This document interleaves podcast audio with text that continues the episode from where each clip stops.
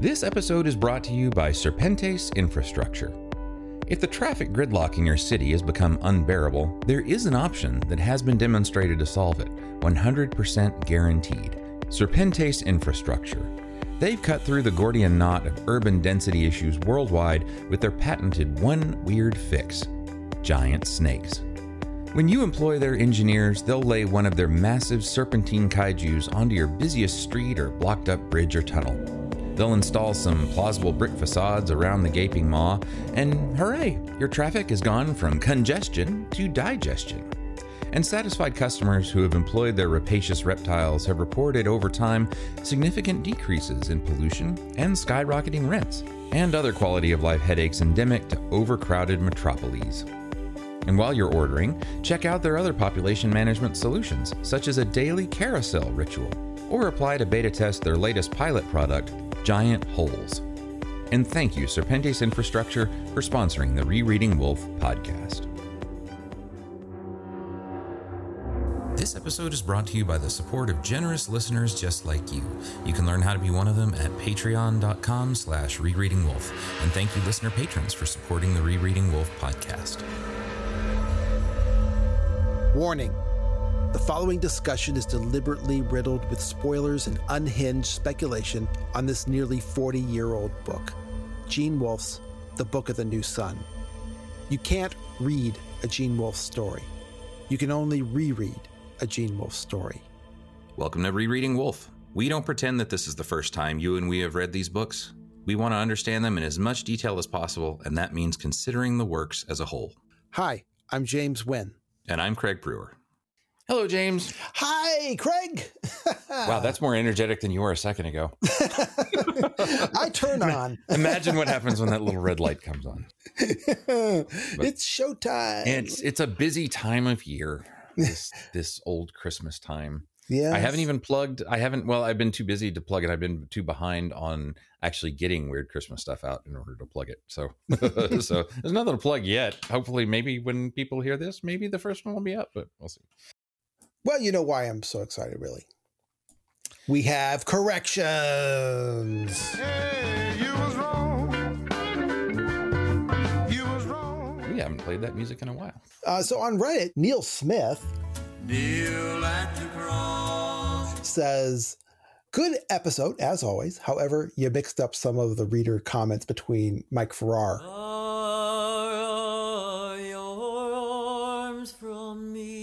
And I, and he should get credit for those. mm, yeah, it, it, was Mike Farrar's Curiositas Earthus regarding the Hierodules being white robed servants in Cyriaca's tale, not Neil. And uh, Mike didn't take any hard feelings, though. And he kindly directed us to his Reddit post on the subject from a year ago um, mm. Dreams and Dream Weapons. And you can search for it on Reddit or find the link in the show notes. I do have to say, I'm surprised we don't do that more often. And that does bring up the other thing that I want to say a very hearty thank you to a lot of the new master patrons mm-hmm. who haven't been commenting a lot lately. Because that means I don't have to go find all the the various clips that we do have saved and we do have organized. But if we have ever forgotten someone and like used a comment and forgot to play your clip, just let us know and we'll give you a special extra clip. Yes, that's right. Right, we'll play it. But so far, we'll, no. So it's always good. I always, as the number of those gets up there a little bit more, I always yeah, get nervous. I'm like, how are we going to keep it all straight? a chance. Yeah. But it's worked so far. Yeah. Well, speaking of patrons, uh, on the patron site, Stephen Hampshire says, on the subject of the saucer knots, it seems pretty clear to me that they're not like Merlin, living backwards. They live forwards, but can only travel backwards in time.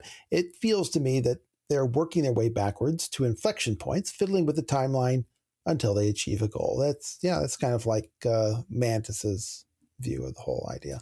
And I that sort of just because my pet peeve about wanting to know how exactly detailed they're going back in that one I like because it it then makes sense because otherwise I'm always like, ah, but but does that mean in this moment you're back? And that just gets confusing.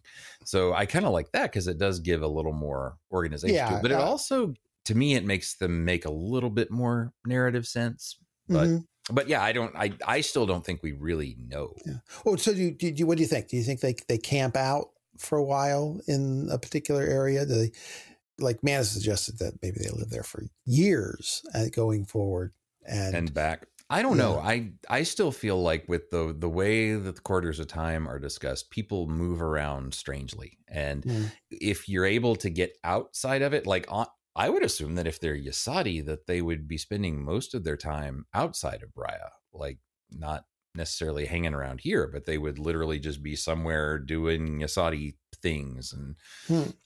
you think they have other jobs? You think this? You don't think going back in time and doing all the things they do isn't I, a full time job? seems like manipulating the actions of various potential multiverse candidates from the past to affect your own creation would require a lot of research. So it does seem like they'd have to spend a lot of time in those weird computerized catacombs on Yesod. But I, I don't know. I don't know. I mean, I, I truly don't know. it does totally remind me though. Okay, total segue. There is a wonderful, wonderful Canadian Christmas show that has three wise aliens who always make me think of these guys. It's called A Cosmic Christmas. And on the cover, if you just go Google it, you're going to see three like alien looking dudes. And one is actually kind of shorter and rounder, kind of like I always imagine Ossipago. So, anyway, yeah, Cosmic Christmas. Worth your time. It also features a duck. well, of course it does. on the other hand, you know, you think about it, you got little Severian, He's visited by three wise Hierodules. There's talking beasts. Uh, his mother stands over him. His you know his father is has to take a kind of a, a bit of a back seat. Ah, uh, you know that's okay. That even after I said that, even though I made the joke, I didn't make. I don't know why I didn't make the connection to the the to the R three and the wise Wiseman. But huh, that could yeah. there could well be some of that. Yeah, yeah. Okay. Having sex with your okay. granny, I don't know that I can work that part in, but um, eh, you, you got to go non-canonical. Biblical Bible works for that. Maybe in the uh, probably not the Book of Thomas. You got to go, got to go really apocryphal. yeah, I'm sure it's there. I'm sure it's there. Oh, and by the way, Stephen Hampshire has more to say. He says, as for why the claw and Severian doesn't heal Jolenta, well, maybe it does. Some. She is able to walk on her own shortly after. Perhaps she has become dependent on Talos's artificial gimmicks and healing of her is actually leaves her unable to function. Yeah, that's. I, I guess you're saying something like that. Yeah, I, that's interesting. I and I wish there was more in the text that actually seemed to confirm that kind of idea because I like it a lot. I think it's really cool. I just don't know that we really get much in there that would lead us to think that yeah she is sort of getting better which makes her worse or something like that but mm-hmm. i like the idea a lot i do yeah I, it, it would suggest that in healing her he's eventually kills her right mm-hmm. because yeah. she doesn't want to be healed i don't know yeah uh, also Stephen says i'm not sure i agree that the miracles that severian and the claw perform are just movement in time because i don't see that explaining the water into wine event well, or, yeah. uh, unless it's you know urine into wine or something like that. But that is a good point. But nothing really explains the water in the wine event if you're going to try and figure out some sort of rational reason for why it happens. Yeah. On Twitter, Adrian Tchaikovsky says, The conciliator as an animal with a human voice made me think of Oreb from Long Sun, though obviously not in Wolf's mind at the time. Also, Baldander seeing Severian and everyone as animals in the prior scene, animals compared to him, but you know more enlightened nonetheless. Mm. Oh yeah, talking animals, yeah. And he also suspects that maybe the claw, just like Stephen, that the claw did work on Jolenta, but had begun undoing Talos's work onto her and accelerating her decline. And maybe Severian, he says, recognizes this and is alighting it from guilt that would be an explanation for why we don't really get much detail about that. It could be yeah. so, but there are so many other times when Severian's right that the claw isn't working. Um, yeah, yeah I don't know. I need I I should go reread again and see if there's if if I can find something because it's a definitely a speculation that seems like it should be right. I think we're but, supposed to. Um, of course, he's still trying to figure it out in Urth of the New Sun. Yeah, right. That's true. And finally, on Reddit, Mantis, Michael Andre-Driussi says regarding the uh, conciliator bit about taking a dying woman by one hand and a star by the other. Yes, Severian brings up Holy Catherine in his next utterance. And yes, you all bring up Thecla and the other woman healed by the fickle claw. but hang on. I'd like a chance to look through the other end of this telescope. That's not the way you use a telescope, Mantis. Try the notion that everything in Severian's narrative is for an audience of one, Severian himself. The central pattern of repetition being the unspeakable, quote, you are going to kill dying earth and youthful Ushas will rise up. The life forms are mere parasites, like a patient's intestinal flora intentionally wiped out after a regime of antibiotics. A little yogurt, and it is all good. In fact, it is better than before. So, the dying woman is Earth, not really a woman, and the star is a white fountain, not really a star. You know, uh, that's pretty cold, Mantis. all the life forms are mere parasites. Oh, great. He also says, secondly, I'm not so sure this chapter marks Severian as being the conciliator. Wow, okay. Wait a minute. He says, instead, I see it more strongly as being an untrained agent of the conciliator, operating under the aegis of the conciliator, such that the claw, working or not, shows the will of the conciliator rather than the willpower or the psionic power of narrative Severian. Hmm. Yeah. Well, that still fits. It's but he's managed a little um, thematic uh, curly whirlies in there. But uh, yeah, I didn't think I wouldn't have thought it, I wouldn't have put it that way. I would have put it more dry and narrative based. But he's got it. He's got the the uh, actions and the theme all worked up together. He also says, related to that, I think the claw failing to work, an obvious miracle in this chapter, is especially powerful since Dorcas saw the miracle of the flying cathedral way back when he first drew the relic from his man purse. So she is the only other person on the planet with that memory. And then, with all the preloading, the dingus fails to even glow. Yeah, I think um, I hadn't thought of the fact that Dorcas kind of and Severian share kind of a secret about the claw. Uh, yeah, I, I do get that point. point, and that that's like I said. There's not really anything in the text to stand out as a clue that it actually was doing something. So I'm I'm pretty sure this is the first big it doesn't work kind of kind of moment, right? Like, right. yeah. So that that that's a good point to point out sort of the the narrative contrast there. Yeah. Right. Charlatans and business babe. Do appreciate your patronage. It is the season of giving, and we have new people who have been very giving to us and generous. And we just want to say thank you again to all of the patrons. Our new folk this week are new journeyman Joe Chalewa and Charles, just Charles. And we have one new master patron, Joachim Berg. Berg, Berg, Thank you as always. Please check out patreon.com slash rereadingwolf for all of the extra content that's up there right now. And don't forget that what we're doing right now is adding an extra Gene Wolfe story to the end of the Patreon version of this podcast on every regular episode. So you just go over to Patreon, set that up. And by the way, in the last episode or two where we did that, we did put the instructions if you're a patron and want to have those versions put into your feed. There are ways to do that with the RSS link. So please take a look over at the show notes for the last couple Patreon episodes over there. Otherwise, thank you everyone. Thank you for your generosity and Merry Christmas, Happy Holidays, festive solstice, or whatever it is you do.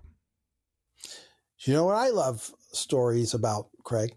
Things Gene Wolfe wrote. Snakes. Oh, snakes. Snakes. Snakes. And and Dorcas knows every story about snakes that you've ever uh, uh heard. Yeah. Why did it have to be snakes? Chapter 27 Toward Thrax. Okay, so here we are, still about 24 hours since Baldanders blew up the play. Talos and Baldanders have departed. It's Severian, Dorcas, and Jolenta, right? And we're still two and a half, roughly two, two and a half weeks since Severian was exiled, less than a month since the elevation ceremony. This is the fourth night since Severian and Jonas fled the Notchwolves, uh, encountered Hethor and Buzak, and were arrested on the House Absolute grounds. They spent the night in the antechamber and were attacked by the exultant youths. And then the next night, Severian slept fitfully. And then he and Jonas escaped, and Jonas went through the mirrors. And the next day, Severian and Jolenta took their little cruise. And then the play, and Baldanders lost it. And Severian walked all night and slept all day. And then he ran into the troop again. Then they split. Talos and Baldanders are going to Lake Diuturna. Uh, Severian and the girls heading north not strictly to Thrax. Severian is primarily looking for word of where the Pelerines are.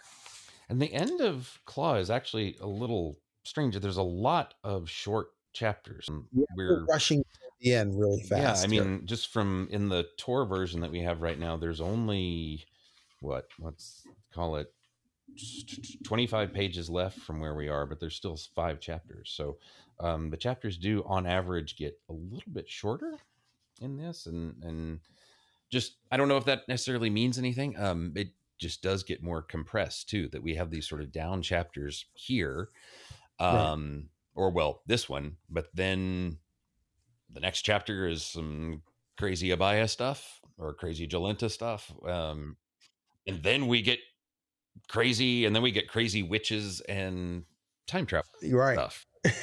There's a lot left in these compressed little chapters. Yeah, well, the chapters are short, but like when we start getting into the Undine and the witches, I think we're gonna. I think we're going to spend a lot of time talking about mm-hmm, those. Mm-hmm. Oh, there's definitely lots to talk about. It just it does that wolf thing of I mean, Kim Stanley Robinson called it the slingshot endings, where towards the yeah. end, all of a sudden you get all this super compressed action where a lot of stuff happens and it raises tons of questions. Exactly. Well, think about how many chapters we've gone through now, just progressing, you know, uh, four days, mm-hmm. less than four days. Yeah.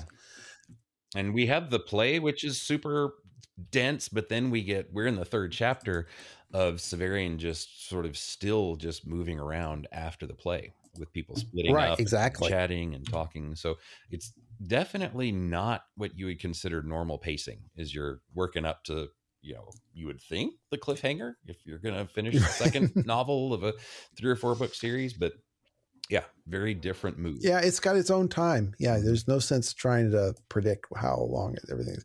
It, I, I, think someone had mentioned uh, recently. I saw on social media that someone said, you know, it's it's weird when you're reading a, a wolf book and you think, oh, I think I'm about look feel like I'm about halfway through, and then suddenly you're at the end, and you realize, oh no, the end was somewhere in the middle of the book. Yeah. so let's see, they're walking through a quote stricken forest in the last chapter, Severian mentioned that the leaves of the trees were pale green and light starved. And I suppose the sun is actually sinking, but had not yet completely done when you know when they started. But they continue to walk for around an hour. That's a watch after it sets. And then they come to a little river. It's smaller than the Gyoll and it runs faster. Yep. And it's also here, they're on the edge of two different types of landscape, I guess you could say. There's a forest on one side that they've just been in, and then he says they're coming to the edge of a field. So the river here is definitely kind of marking a boundary, um, which we're even going to, of course, get a totally different kind of walking experience a little bit with creatures and some other things that happen. And um but yeah they're with the landscape here he's already marking some kind of change that's happening. Yeah yeah and i now let's suppose that i'm right that the Gyoll is literally or elusively the uruguay river and they're going north to uh to thrax and thrax is i in my mind, uh, short for cataracts. It's literally or elusively uh, the Iguazu Falls, the, by some metrics, the largest uh, um, waterfall complex in the world. So the river here could be uh, the Rio uh, Quarai, a smaller but significant river that branches off of the Uruguay. I've been unable to find the etymology of the names of that river, so you know, it's hard for me to verify this. but they see fields of sugar cane on the other side of the river. And I don't guess it matters at this point. Jolenta, the the Undine, we don't actually get her named in this entire book, but and Jolenta is is falling behind them at a distance, weeping bitterly, exhausted. So they decide they're just going to stop here. And here at the riverbank, they find good sticks for firewood. I, I, don't think it was ever made clear, but apparently Severian had been using the steel that he got from Bodilus to strike his flint to get fire. And only now does he realize he doesn't have that. And he left it with the autarch, you know, about 36 hours ago. He now realizes this guy was the highly placed servant who, you know, who paid Talos. Fortunately, Dorcas has a flint, steel, tinder among her scant baggage, among her all, you know, all her things. I don't know when she bought these things or was given them. I didn't even realize she was carrying anything, but she is. Uh, and so they have a nice fire. It's a good thing that she is, you know, super prepared. Dorcas does everything better. She should be the hero of this story. Jolenta is afraid of a bear or something that will get her out here. Remember, she's a city girl. And uh, Severian explains that the soldiers would never allow dangerous wildlife to live in a forest so close to House Absolute, which I don't really think is true. Yeah, it definitely feels like a sort of made up explanation to try and calm a child or somebody. Right. Uh, you, you know, I, yeah, I think it's just to keep Jolenta calm and then they get uh, and it, it, I guess it does a little bit, and then they get three thick branches, and they put you know just one end in the fire so that they can grab them if they need to, uh, something like that to defend themselves. So uh, let's see, no monsters showed up, and the fire keeps away the mosquitoes. At no point in the impossibly distant future has mankind defeated the mosquitoes so they all lie down and they watch the sparks fly into the air and they can see flyers passing overhead, arriving at and leaving the house absolute. Apparently, when they take off and land, they generate these bright lights momentarily, like like maybe like the blast engines. And this isn't like watching the planes way high in the sky because he talks about false dawn and how these things are incredibly light. Yeah, they generate a false dawn. Yeah. Yeah. So definitely, like that to me makes me wonder: like, are they do they fly lower than what we think of as planes, or are they just huge and bright and we should think of UFOs flying overhead and sort of lighting everything up. But yeah, definitely you go from that cool moment of like worrying about flint and steel, right, to flying technology going over. So it's just a cool sort of atmosphere moment too of what it's like to be in this world of the two extremes. And for the cartographers out there making their maps as we talk, uh, it's because he says it's false dawn. I would assume that the house absolute must be to their east. So Severian and Dorcas are thinking, looking down in their little fire. They figure the ministers and the generals wonder about them as much as they wonder about those fancy pants people. Who are those people? Where are they going? I think Severian and Dorcas flatter themselves to think that those people thought of them at all. It is a moment though that I think is reflected. The same kind of thought comes up in Long Sun somewhere, isn't it? Where they're sitting there mm-hmm. and looking at the lights on the other side, um, looking at the night and and thinking, do they yeah, wonder yeah. about us the way we wonder about? Them? I, and think about it. If you sit down, if you look at the stars, that actually makes a lot of sense. You can look at the stars and say, I wonder if there's someone oh, yeah. up there looking at our stars and wondering about us somewhere on some other planet. In fact, doesn't is there someplace else in here where Severian does that? Did we? I think he does that in Urth of the New Sun. He's sitting there, and is that or, Earth? Okay, or maybe it's in, in Sword of Lictor where he uh, he thinks that he saw um, Hathor standing over him. Actually, I think that's the one. I think that's I where it is. It yeah, that scene where at first he's thinking about other light, other stars, right. other planets, and then he decides two of the stars are like his eyes or something like that. So, yeah. Mm-hmm. Mm-hmm. Uh, so, and then Dorcas sings, uh, quote, a song about a girl who wanders through a grove in spring, lonely for her friends of the year before, which were the following leaves. Um, you know, if if that's a folk song that we're supposed to recognize, it's lost on me, and I don't know of any theory that offers a suggestion. However, it does suggest Dorcas's own story, since here she is, a leaf resurrected after winter, still spring, remember, and her friends are all gone. Yeah, that's what I thought it was. I mean, it'd be cool if there was an actual old song, but it does seem so perfect for what Dorcas really is that we don't necessarily know yet. Um, but just such a cool, you know, dramatic irony. Yeah, someone needs to write that song though, so we can all sing it. Certainly, somebody out there listening wants to do. Yeah, yeah. That that'd be a deep cut for Filk singing, though. Yeah. In the second volume, of- just put it up there and say, "Hey, wait, that's not about science fiction. What are you What are you doing?" And oh, yes, it is. Oh, yes, it is.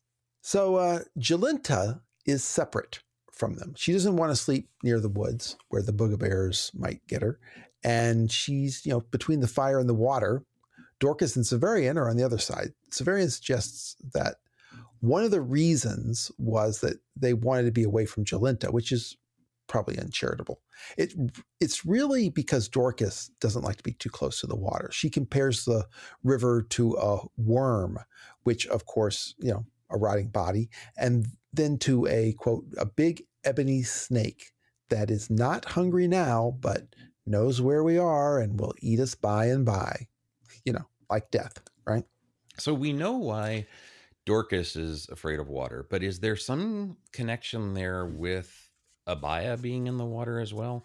I mean, I'm just trying to think of sort of the the symbols within the book that Dorcas has her personal fear of water, which we get, but is there something also connected to that that fear of the sort Well- of false resurrection with the Megatherians under the water? I'm just I'm just trying to think through the logic. Yeah, well, there is a Megatherian minion, Right, right, right. in the, in those waters, and we're going to get to that. She's actually that kind of leads her to thinking about a Yeah. Megatherian. That, that's just trying to think about all the ways that you kind of turn. I mean, water is sort of traditionally a symbol of rebirth and renewal and resurrection and in like tons of Western literature stuff. This is turning all that on its head. So, which which Dorcas, of course, Mhm. is the obvious is the obvious version of. But I suppose too, you could say that there's some kind of false sense of immortality with what Abaia promises, with the the larger size and longer life and things Yeah. like that. I suppose. I suppose. I'm I'm way overthinking this moment, but I'm just like well, like, that's what we do here. well done, sir. but it's interesting you bring up, uh, you know, uh, you know, false immortality.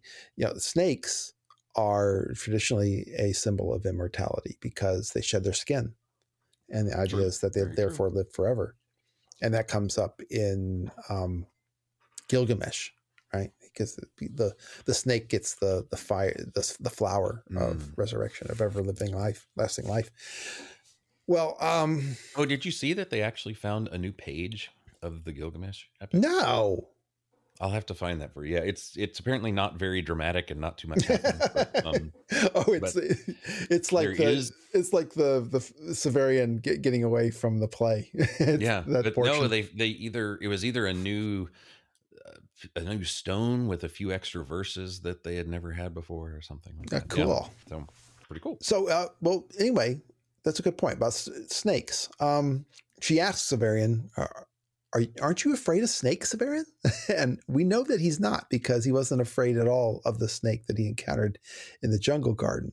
But that's mostly because he probably doesn't know much about, you know, snakes and poisonous snakes. Certainly not giant constrictors.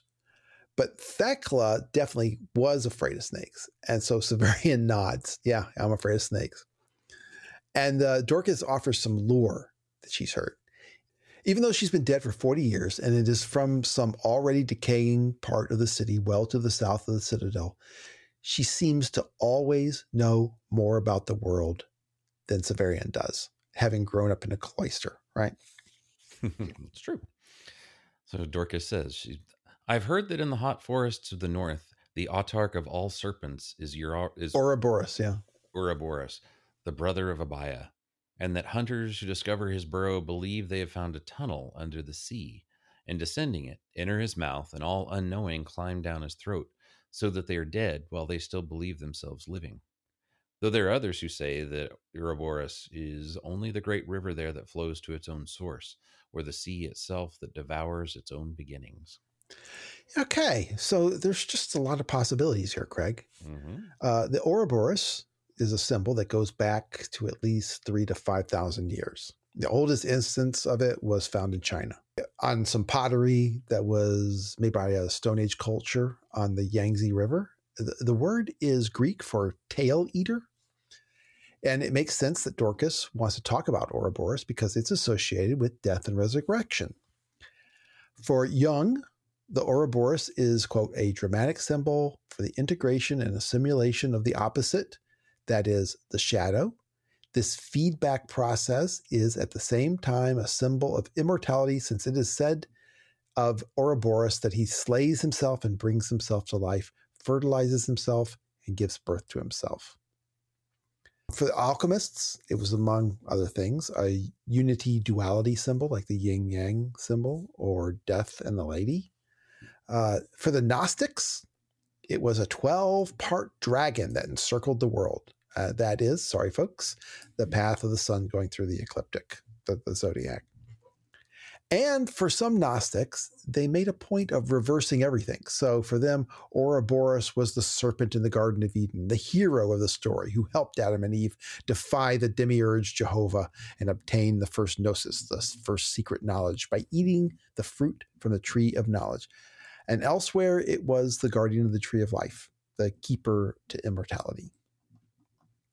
Now, in the world of this novel, some people where Dorcas lived in the south said that Ouroboros is just a big river in the north that happens to somehow empty into its own source. I don't even know if that's actually possible. I can't think of an instance where that actually happens. I guess if you had a big uh, yeah, big circular that river that maybe didn't came back. Yeah, that goes same, to the same place same where it goes. Point, I don't think. But, yeah, without it, a you know like a, a a water wheel or something, I don't know how you could actually pull that off. Or maybe if you had like a, a geyser or something, it would push it into. It, forget about it. I don't think it's going to happen. But I, I do think that there uh, is like in in Plato some talk about those kinds of rivers that go in a big circle. But anyway, the point is they say it's just a natural occurrence, which is something geographers often did in the ancient and medieval literature. And it is something the experts in Wolfe stories are inclined to do. It's just a, they just rationalize anything in myth. And then other people say that these legends are just a way of describing the ocean that surrounds Severian's continent and that people say encircles the world. And many people, I guess, have a flat earth concept of their planet, right? Or maybe they don't have an understanding of continents other than their own, and they, you know, and th- just their own and, and the Ascians to the north. Mm-hmm. Finally, and this is the most interesting, obviously, there is the story that Ouroboros is a Megatherian, a brother of Abaia. Remember that per Jonas, the Megatherians are not just large, they are geologically big. When you're walking up a mountain, it's not easy to say, you know, from the ground where you arrived at the base of the mountain and when you start climbing it. Yeah. So in this case, according to the story, people encounter Ouroboros and think they've just found a massive cave that goes into the water and under the water. And then she says they're literally devoured before they know it. And it's it's really hard for me to imagine that a being that large literally feeds on unwary travelers. I suppose that what they know is that people who enter never mm-hmm. come back. Also, the Jurupari, remember that this is to the north, right? These are stories to the north. The Jurupari of South American mythology.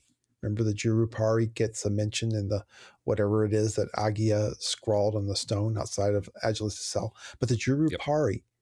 in some of the stories is actually mistaken for a cave. So this is really cool because we've got all this immortality talk.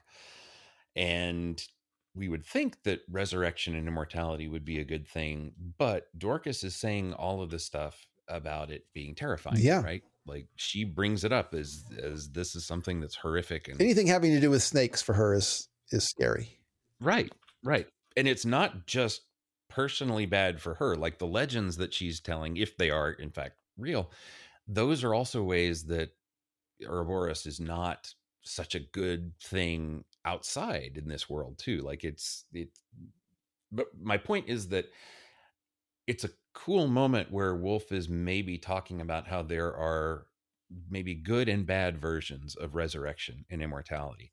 And Dorcas, I think, in some ways, is a bad version by just sort of coming back, but not necessarily really growing she, herself. In, a sense, she says that, she's still dead, right? Yeah, yeah, she's still dead. So now, what that actually means, like I said, theologically, or I don't know. I mean, it makes sense when we're talking about Earth and humanity as sort of like these grand cosmic forces, but is the idea then that personally, if you just want to live forever or even just want to get resurrected after you die, that that's sort of a small thing, whereas what you really should be hoping for is improvement or I don't know. I mean, it's it's hard to really trace that out, but uh, um, but what the good version might be is not just coming back again, not just being the same thing coming back again, which is kind of how she's what I feel like Ouroboros here represents is just the same thing in a circle that just gets repeated over and hmm. over again. Instead, think about the big thing of the play that I think we could all agree on that there are like multiple births of humanity, and what you really want is a better one like you want to to improve and evolve. I mean the green mm-hmm. man the new sun all this stuff is about evolution. It's not just about starting humanity over but it's actually about some kind of new birth that is higher and better right? A new creature. whole a new thing. Yeah that's the whole point of what the Asades are trying to do is help humanity get reborn as them right? To to be something bigger. But it's just a for me at least it clarifies I feel that Wolfe is very clearly here, not just saying that resurrection itself is supposedly a good thing, but that in this book, in the cosmology of this book, there really is a sense that only evolution, only a, a sort of evolved repetition or evolved resurrection is really good. And that actually just coming back again, like Dorcas does, is actually kind of a tragedy. Um, and if you're going to try and pull a theological lesson out of that, which I, I don't know if you really can or not, but it's suggesting that if there is simple resurrection after death, that's not really, maybe that's not really good enough. That what real resurrection should be is actually a kind of purification or evolution kind of resurrection where you know it's not just like you get rewarded to live forever but actually resurrection is part of a bigger plan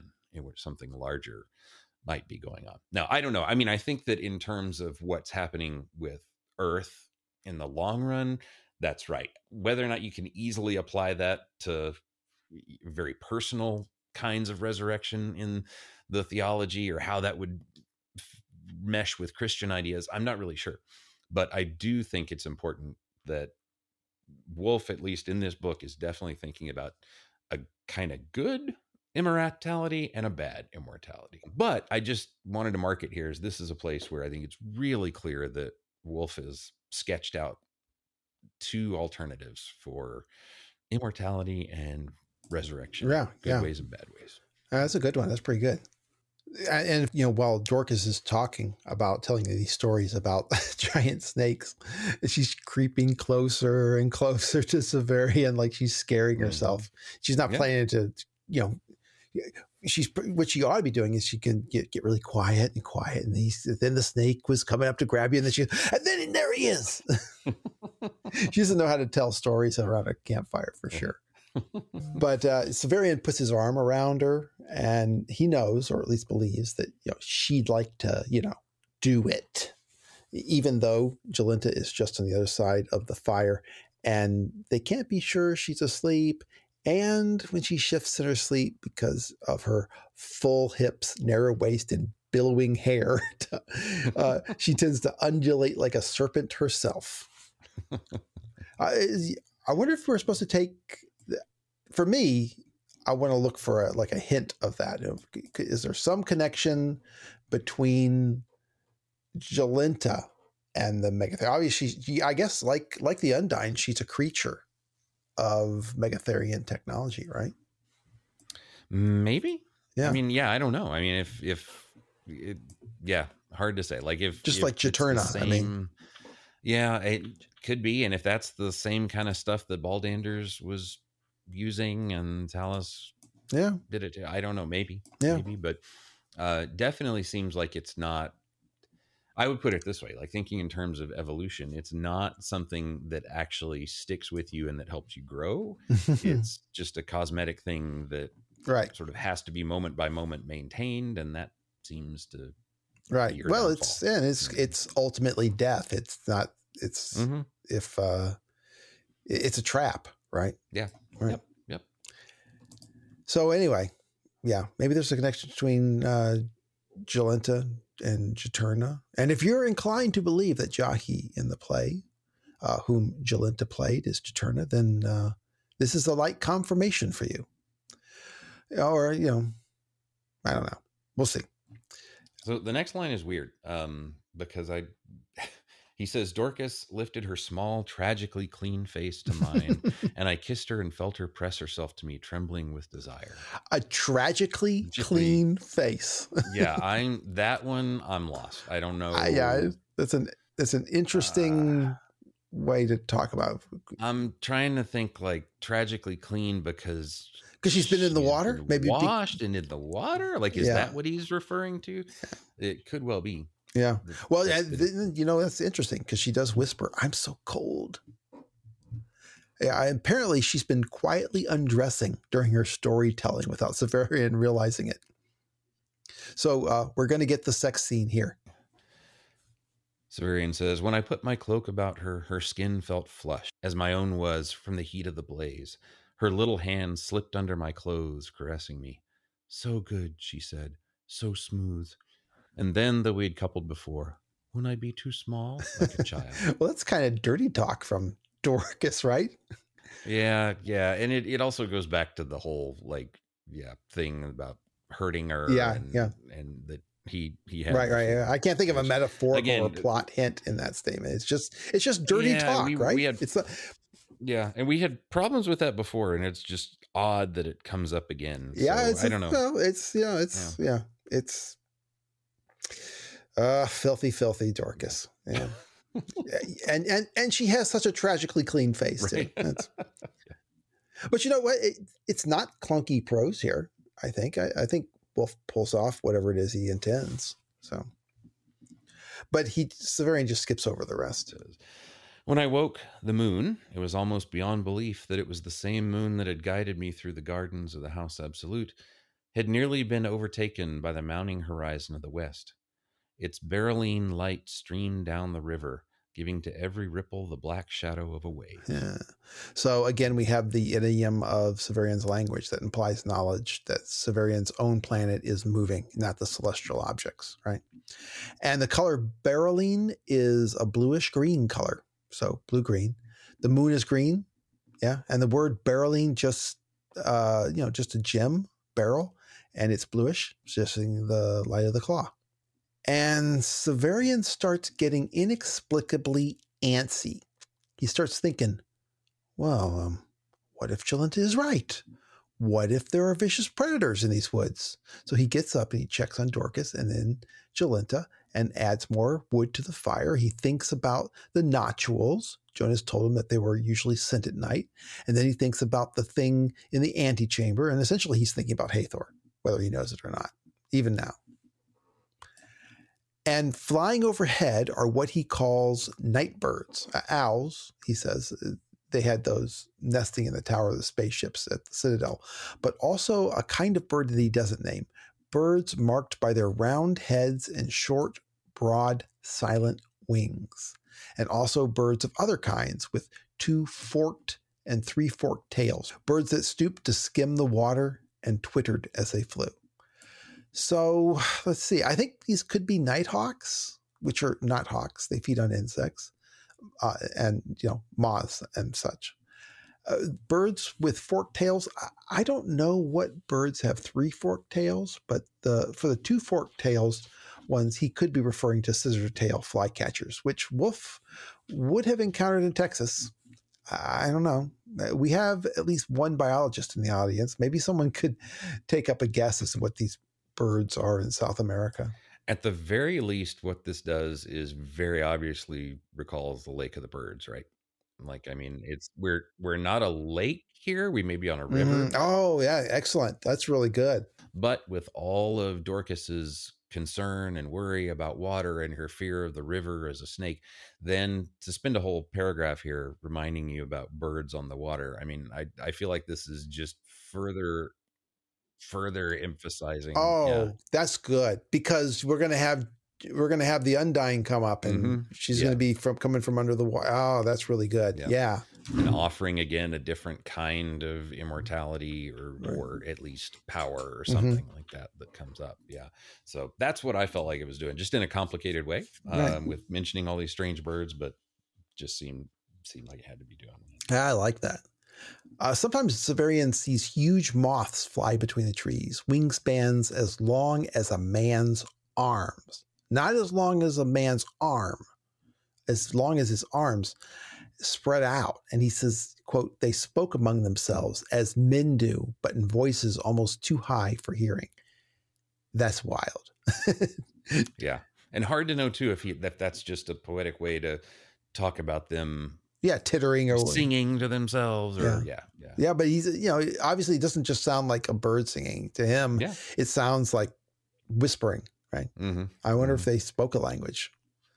So uh, you know, so like the the rats in Ultan's library Yeah, really had exactly. their own writing. Yeah. If the rats in the in the library were a metaphor, then this could be a metaphor. If that was actual, then this could be actual eh, or not. I presume these are not blood bats. So Severian does you know, Severian stuff. He pokes at the fire. He checks on his sword. he stares at Dorcas in her sleep. Quote, looked for a time on Dorcas's innocent face with its great tender eyelashes closed in sleep. Creepy Severian. Yeah. And then he lays down and watches birds, quote, voyage among the constellations. Yeah. Naturally, uh, this makes me think that perhaps those birds flying at night are actually constellations, and that would be cool, but I can't think of any candidates for night birds other than the Noctua constellation, Little Owl. Yeah. hmm And then, you know, he's Severian. He lays back and remembers. Quote, enter that world of memory that no matter how sweet or how bitter it may be, is never wholly closed to me. And he thinks about his elevation celebration, but he calls it, quote, that celebration of Holy Catherine's Day that fell the year after I became captain of the apprentices. Yeah, he's just gets around to remembering every detail of the preparations of the feast uh, when he gets all these other memories. Actually, it sounds like he starts to half dream, but Severian says it's a memory, just free associating. And he says, In our kitchen, I lifted a cup of stolen wine to my lips and found it had become a breast running with warm milk. It was my mother's breast then, and I could hardly contain my elation, which might have wiped the memory away, at having reached back at last to her after so many fruitless attempts. My arm sought to clasp her, and I would, if only I could, have lifted my eyes to look into her face. My mother, certainly, for the children the torturers take no no breasts. Yeah. So Severian said before that when the torturers receive a pregnant client, they open her. And if this is a real memory, then Severian was not born by cesarean section, Yeah. ironically. Yeah, he was born and his mother was allowed to live long enough to nurse him. And we get other details. Severian can see that he is being nursed in a metal cell. He offers ways that she might die, but this is apparently all speculation. You know, he says soon she would be led away to scream in the apparatus or gasp in Alwyn's necklace. Remember, the apparatus writes the victim's crimes on mm-hmm. their flesh or whatever. And Alwyn's necklace just chokes you to death slowly. And soon the memory, quote, faded even as I tried to bind her to me, dissolving as a mist does when the wind rises. It's weird. I wanted at first to think that that was a Thecla memory that he just got wrong and and couldn't remember, but he does have the the grayness that he assumes is, Mhm. is the metal of the cell door. So yeah, hard to say. Hard to say. I mean, he does talk about being Thecla again in just a second, right? And then he has a, a, a memory that switches over to Thecla.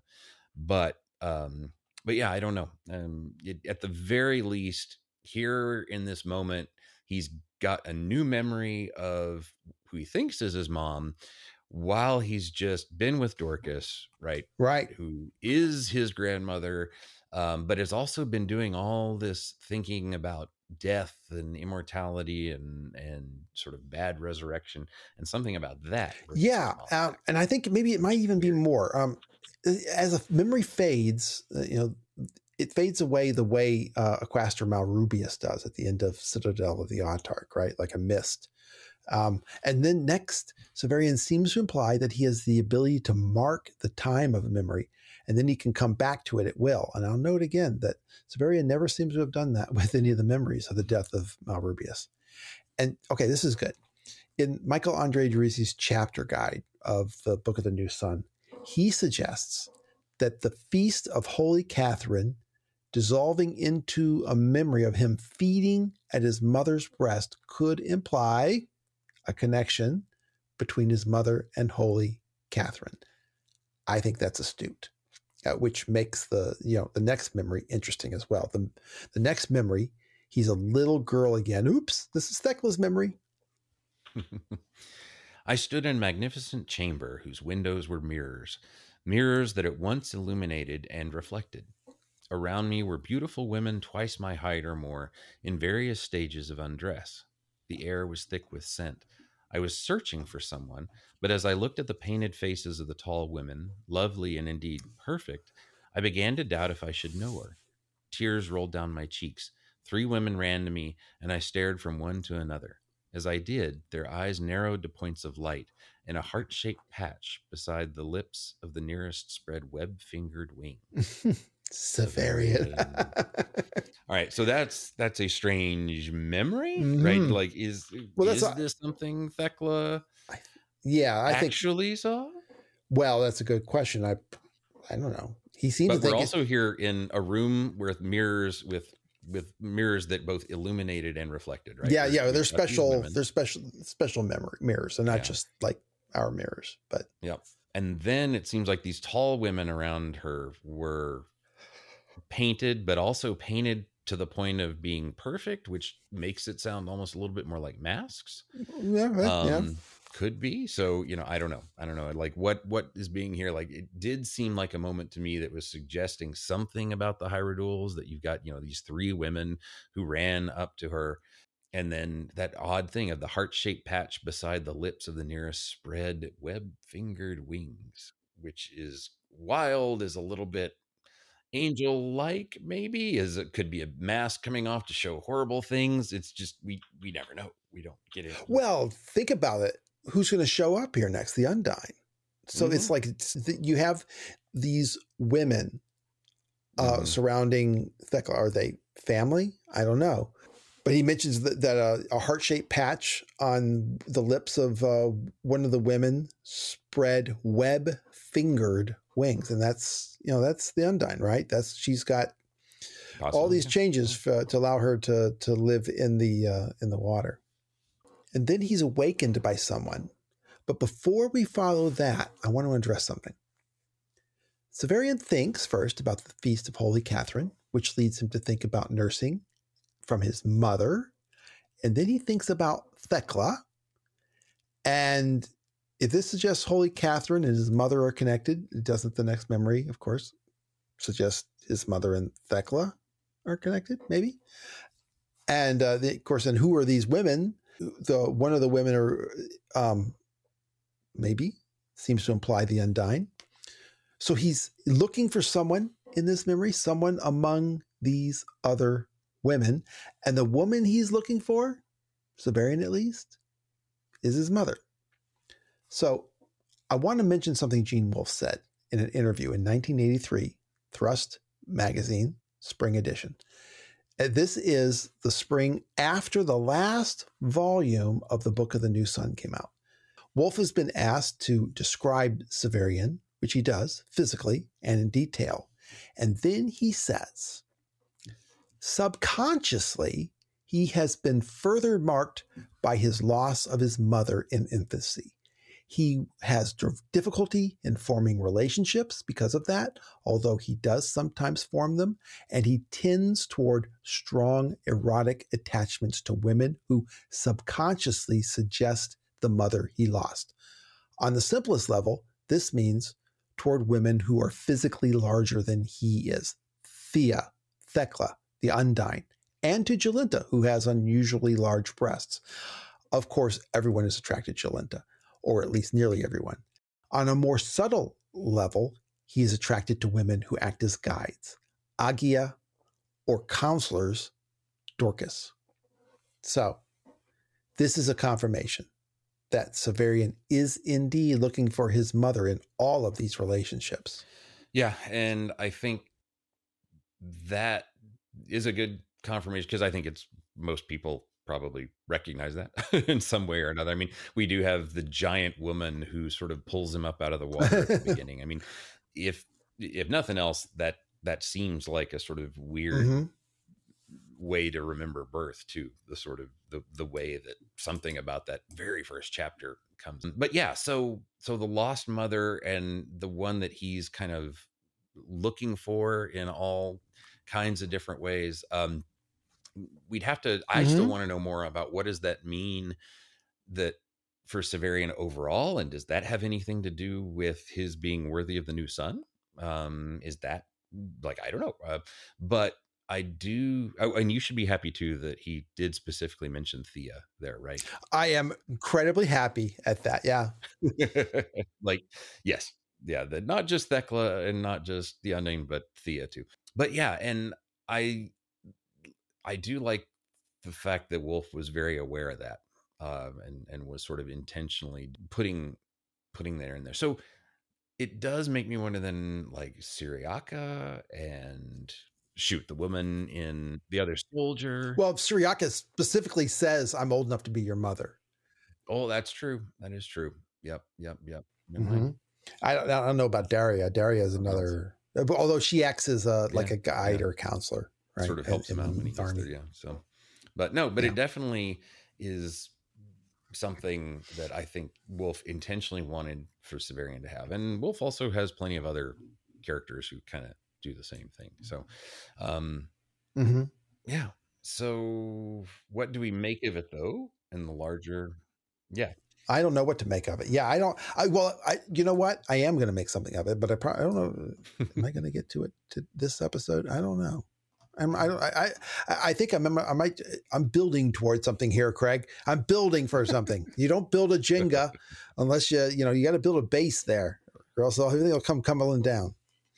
But so at this point, someone wakes Severian up and he says he's, quote, uncertain of the point at which memory had become dream. So he's thinking sort of like a memory. He's kind of, he's kind of half memory uh, and half dreaming and he's kind of dreaming about his mother. And guess what happens? He gets waken up from this dream from the Undine. He says, he describes her voice. He says, This voice was sweet, yet very deep. And though I was conscious of having heard it before, I couldn't at once recall where. So immediately, weird memory. That's that's weird. The moon was yeah. nearly behind the western horizon now, and our fire was dying a second death. Dorcas had thrown aside her ragged bedding, so that she slept with her sprite's body exposed to the night air. Seeing her thus, her pale skin rendered more pale still by the waning moonlight, save where the glow of the embers flushed it with red, I felt such desire as I've never known. Not when I had clasped Agia to me on the Ad- on the Adamnian steps, not when I had first seen Jolenta on Dr. Talos's stage, not even on the innumerable occasions when I had hastened to Thecla in her cell. Yet it wasn't Dorcas I desired. I had enjoyed her only a short time ago, and though I fully believed she loved me, I could not be certain she would have given herself so readily if she had not more than suspected I had entered Jolenta on the afternoon before the play, and if she had not believed Jolenta to be watching us across the fire. so that's an interesting psychological ballet that Severian is entertaining in Dorcas's mind. Yeah, and whether he's right or not, it's a moment where Severian is all kind of distancing himself. Like he's talking about how much he desired her, but he's also doing this weird sort of self-reflection of motives. I'm just feeling desire. I'm not desiring anyone. Although yeah. he does he does kind of break off into the into the psychology yeah. of, of why they were having sex. Yeah, yeah. And so he keeps going. He says, Nor did I desire Jolenta, who lay upon her side and snored Instead, I wanted them both, and Thecla, and the nameless Meretrix who had feigned to be Thecla in the House Azure, and her friend who had taken the part of Thea, the woman I had seen on the stair in the House Absolute. Yeah, a, a meretrix is a prostitute. It's Latin for, quote, the one who makes a living. In the 70s and 80s, a trendy euphemism for a prostitute was a working girl. So it's the same concept. Uh, in Rome, a meretrix was a high class prostitute, someone who could afford to obtain a license and pay taxes. Oh, cool. So that would that would fit, right? If she Yeah. has a brothel, then I guess she's higher. Yeah. So, uh, so he keeps going. And Agia, Valeria, Morwenna, and a thousand more. I recalled the witches, their madness, and their wild dancing in the old court on nights of rain. The cool, virginal beauty of the red robed Pelerines. Yeah, he's just crazy for women at this point, right? He's It just feeling kind of an, a disassociated desire. He's just ramped up, uh, just desire looking for a focus. And if he is sort of now collapsing all these women into some sort of desire that he has, it fits that it's all kind of like his absent mother, right? Like Yeah, there's just yeah. some thing that's that's pushing him forward. I think that, yeah, I think that's very perceptive because there's a lot of theorizing that perhaps uh, the Undine is using some sort of uh, spell to make him crazy with desire. But when he's actually talking to her, you don't get that, right? He's it's it's kind of waning after Mhm, after he wakes up. He's kind of mhm. he doesn't talk about that so much. In fact, he's he's not like zombified with desire for the Undine. It's when he wakes up after dreaming about his mother that he's just really, yeah, he's he's rock hard. yeah. But I- I'm trying to just thinking about like for Wolfe to specifically pull out the missing mother. Like, is there something that made Severian a better person for desiring his mother, or you know, for for needing that, or for going on a quest to partly at No. least find his mother? I don't know. I don't know.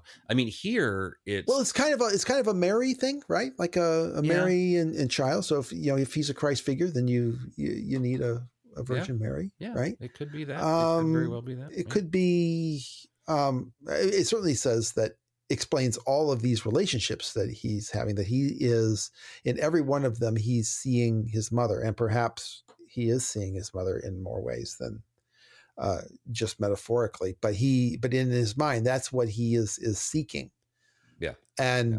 that's that kind of is a window into Wolfe's intent in this. Remember, his his own mother was a, was a big influence on himself, a- a cor- apparently, and uh, so in one sense, perhaps this this book is a love letter to his mother. It's a weird love letter, but yeah, I do know. Uh, I do know lots of people have ideas about Wolfe and, and mothers, though. There's been in the past Yeah. lots of talk on that, and especially on the Facebook group. well, it's very Freudian. I mean, he's he's he's deliberately dipping into Freudian uh, psychology here. Oh yeah. Yep. Yep.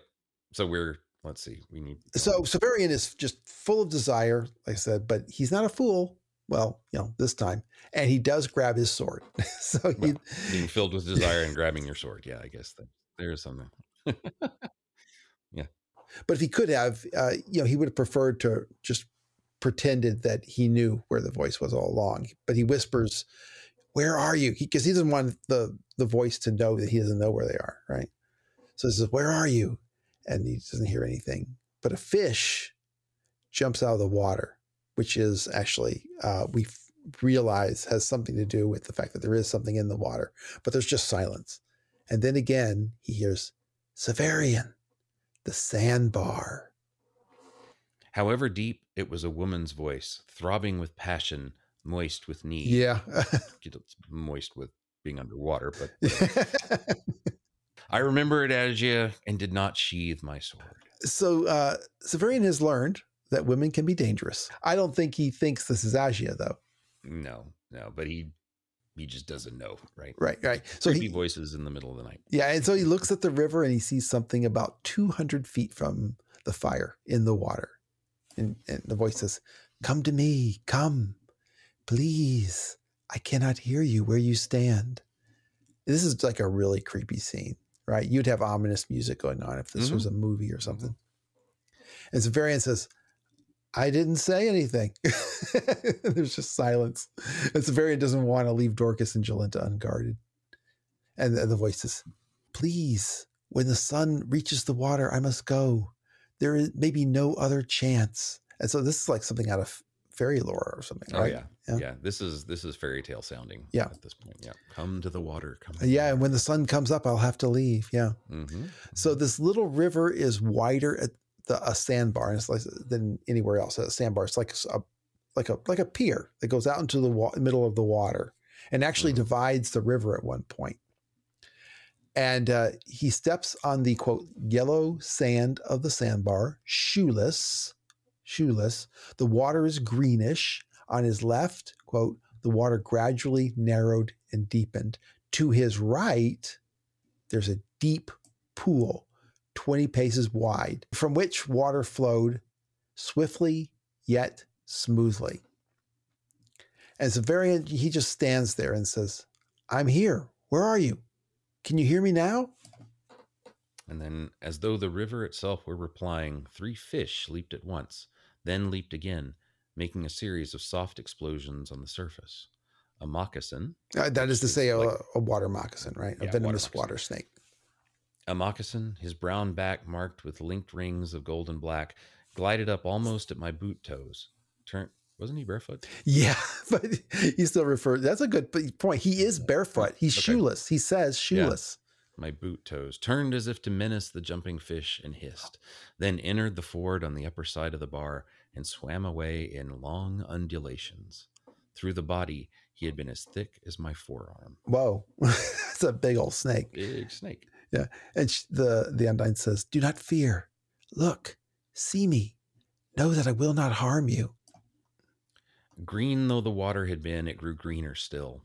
A thousand jade tentacles writhed there, never breaking the surface.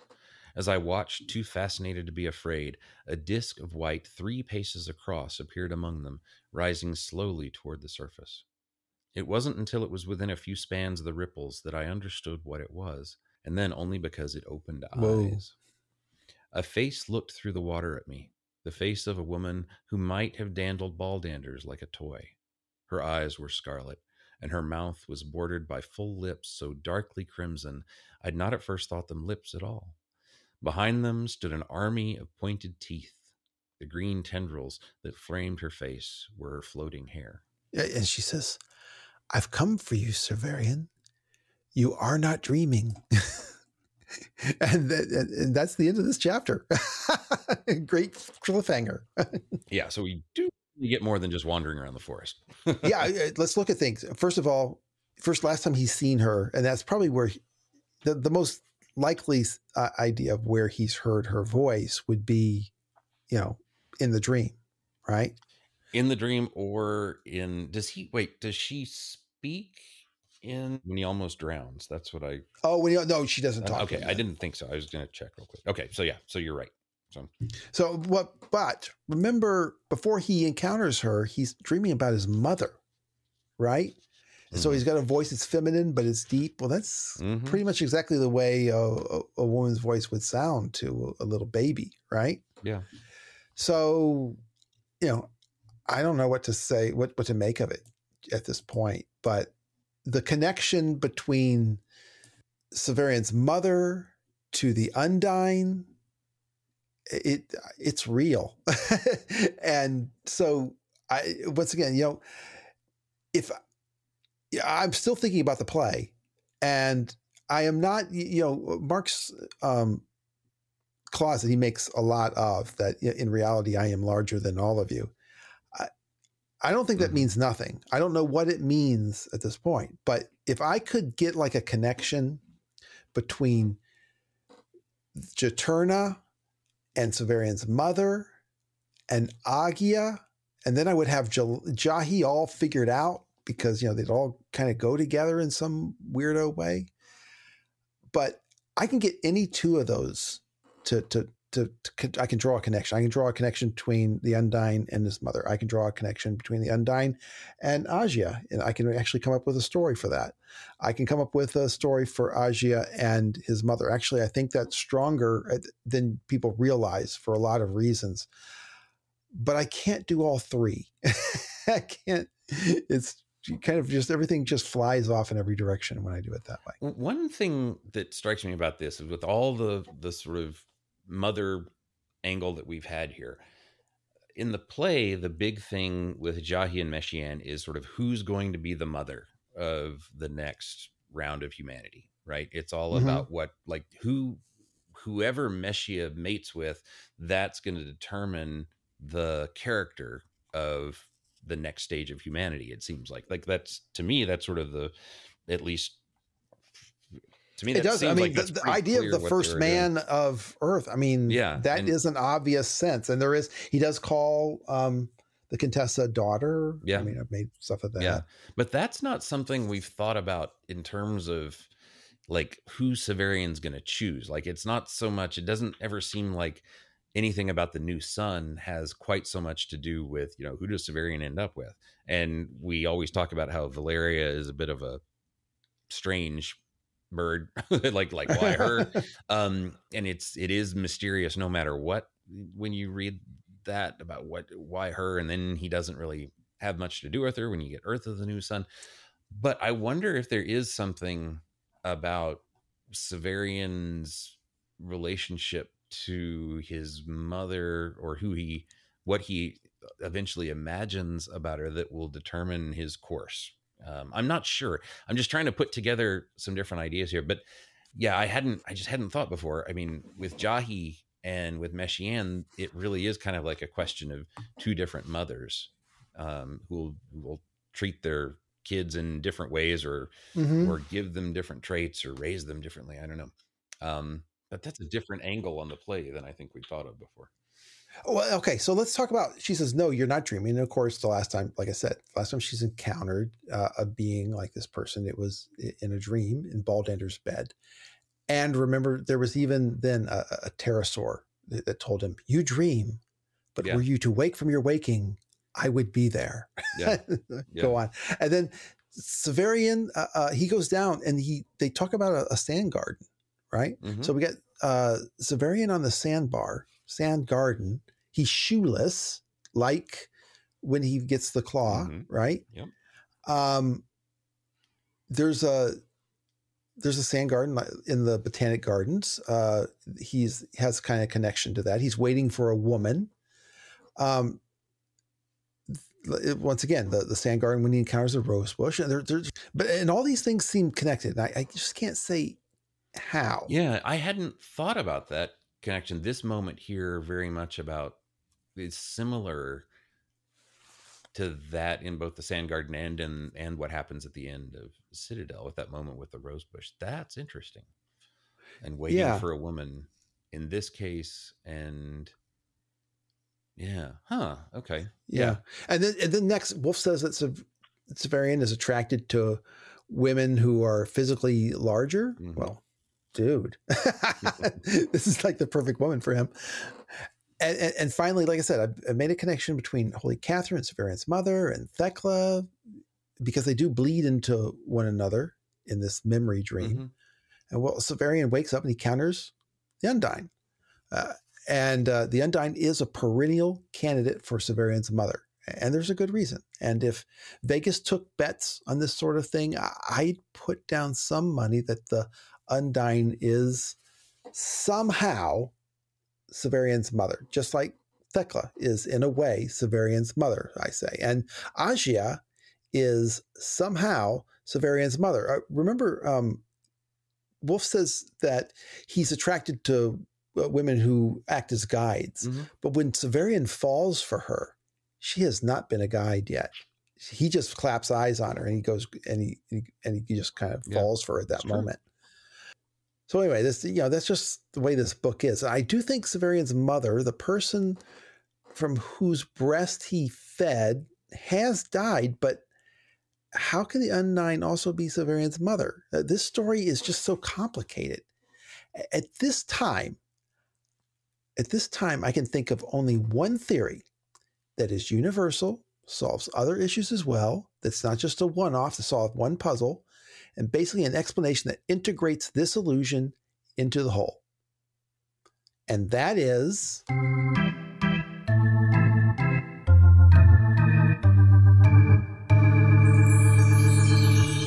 Curiositas Orthus.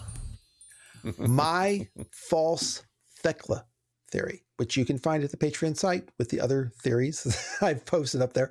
Just like the first Severian Malrubius theory, uh, my false Thecla theory says that the Exultants are a line of clones. Each is born with a twin, and from those twins, they're chosen at random. The Exultant and the Kybit are selected, and the, the Exultant is wealthy and influential, and the Kybit has no rights as a person, like Erne Smith in A Borrowed Man. Severian's mother was a Kybit in this theory, and Thecla and false Thecla are the next generation of their line. Thea is Thecla's half sister because they were they're both clones of separate lines from two actual sisters. So Thecla is, in a sense, Severian's mother and his sister. And here's where I bring in the Undine. She's from the same clonal line. That's why, you know, Thecla is going into this room full of women and she's looking for someone. And then she encounters a woman who kind of suggests the Undine. And so she's either an exultant or, and I like this one better, another runaway Kybit. that's it. That's interesting. I mean, I think we always forget that this Undine might be someone else, right? It it it doesn't mean that she's always been this way for hundreds of years. That yeah, the Undine could have right, been right. someone else. Um, hmm. Someone can move into the past. Someone we've actually meet could move into the past and become the Undine. Hmm. And so, even though the name Juturna is what name she has in Urth, I'm curious: is there some other connection or some other meaning of Juturna?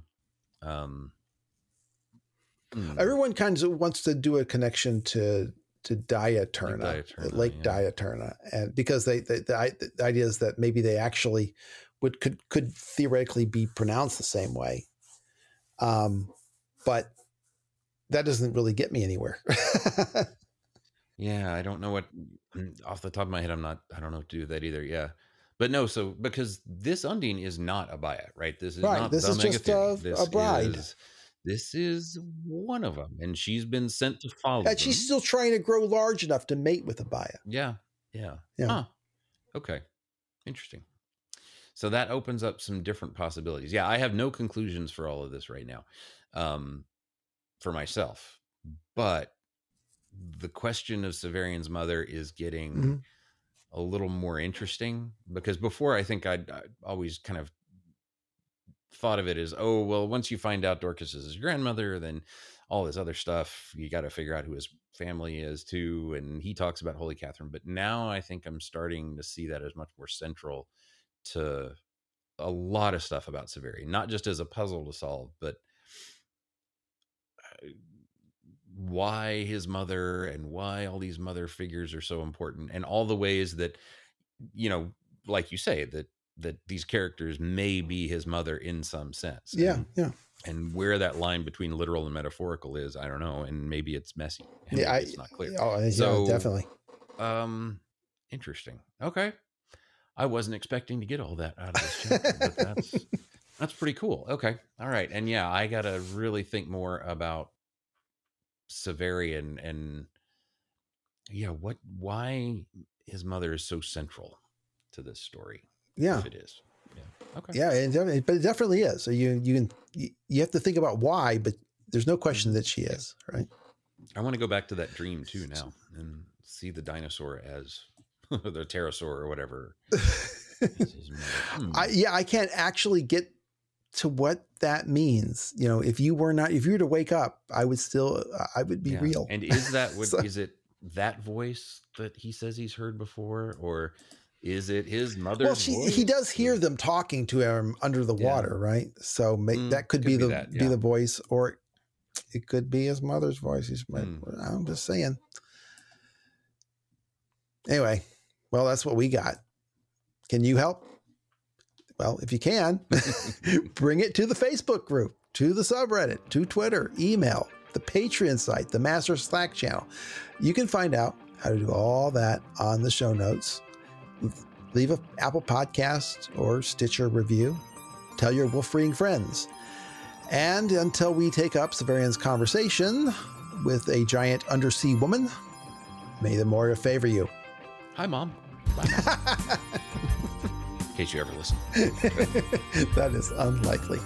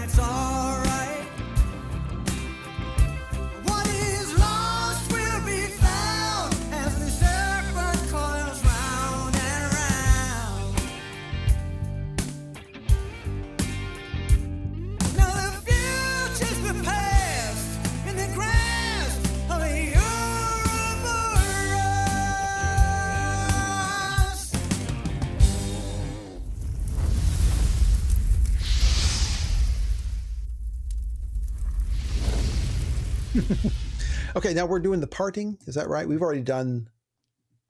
Uh, did we wait? Did we do parting already, or isn't it? Is it toward Thrax that we're doing? Did we do the? Did, but we I think we think we've already recorded. Um, did we do parting? Wait, let me check. Did we, or did we not? I thought we did two chapters. Did we or did we not? Uh, da, da, da, there it is. Yep, yeah, because Oh, you you gave me this one and the next one. So, Okay. um, yeah, because I knew you'd been like, I know you're working ahead. So, okay. Yeah. All right. All right. So this is a this is a short chapter, but yep, Yes, it is. Yeah, mercifully. yep, that's all right. All right. Oh, are you there? Oh shoot, I lost you. Oh no. Oh, you went away. I'm not hearing you. I hate to say this. Do you hear me? How would you say? Do, do, do. Oh, can you hear me? You there? Oh, there we are. Okay, hold on. I'm I I that was mine. My whole internet went away for a second. Let me hit stop and and uh, hold on. Ra- Crap. The- Of course, the minute I say that, it, ah, it jumps out of my name. Hold on. Hold on. Hold on. Hold on. Merry Christmas. Okay. Finished and, and put up there. I don't know if you're going to have time Yep. to get to it. If you do, Yep. Oh yeah. otherwise I can do it. No, I'll get it. That I can definitely do, and I need the. That's that'll be a nice rote thing that I can do and have a concrete end to, unlike all Okay. the stuff at work right now, which is so. Yeah. And let's see on Twitter, Simpleton. Oh, wait, wait, wait. Hang on. Maybe not. Hold on.